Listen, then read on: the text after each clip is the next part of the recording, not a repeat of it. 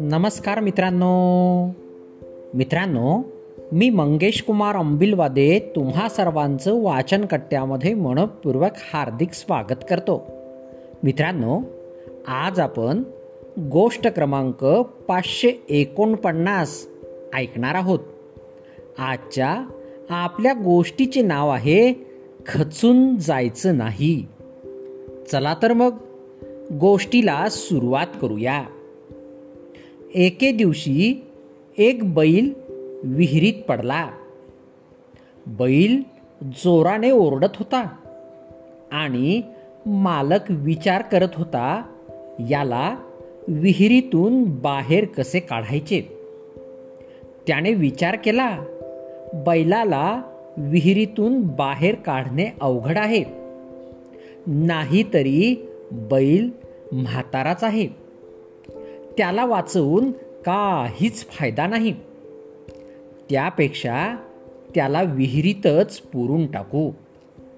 मालकाने आजूबाजूच्या लोकांना मदतीला बोलावले. सगळेजण विहिरीत आपापल्या परीनं माती लोटत होते. बैल आणखीनच हांबरू लागला. थोडा शांत झाला. थोड्या वेळाने मालकांनी विहिरीत डोकावले. पाहतो तर काय? बैलाच्या पाठीवर जशी माती पडत होती तस तसा ती माती झटकून तो मातीतून पाय काढून उभा राहत होता. शेवटी विहीर बुजली. बैल विहिरीच्या बाहेर आला. आणि वाट दिसेल तिकडे पडू लागला.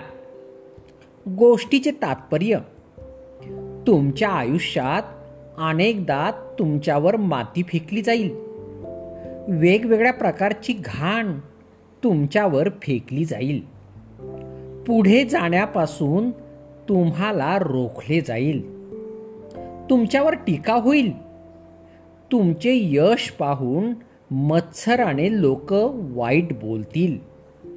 अशा वेळी खचून बिलकुल जायचे नाही. निराशेच्या विहिरीत पडून राहायचे नाही. धाडसाने अंगावरील घाण झटकून योग्य तो धडा घेऊन त्याचीच शिडी करून पुढे जायचे. यासाठी नक्कीच सकारात्मक विचार करा. आणि सकारात्मक जगा. मित्रांनो गोष्ट या ठिकाणी संपली. तुम्हाला गोष्ट आवडली असेल तर नक्कीच पुढे पाठवा. चला तर मग उद्या पुन्हा भेटूया तुमच्या आवडत्या वाचनकट्ट्यात. तोपर्यंत बाय बाय.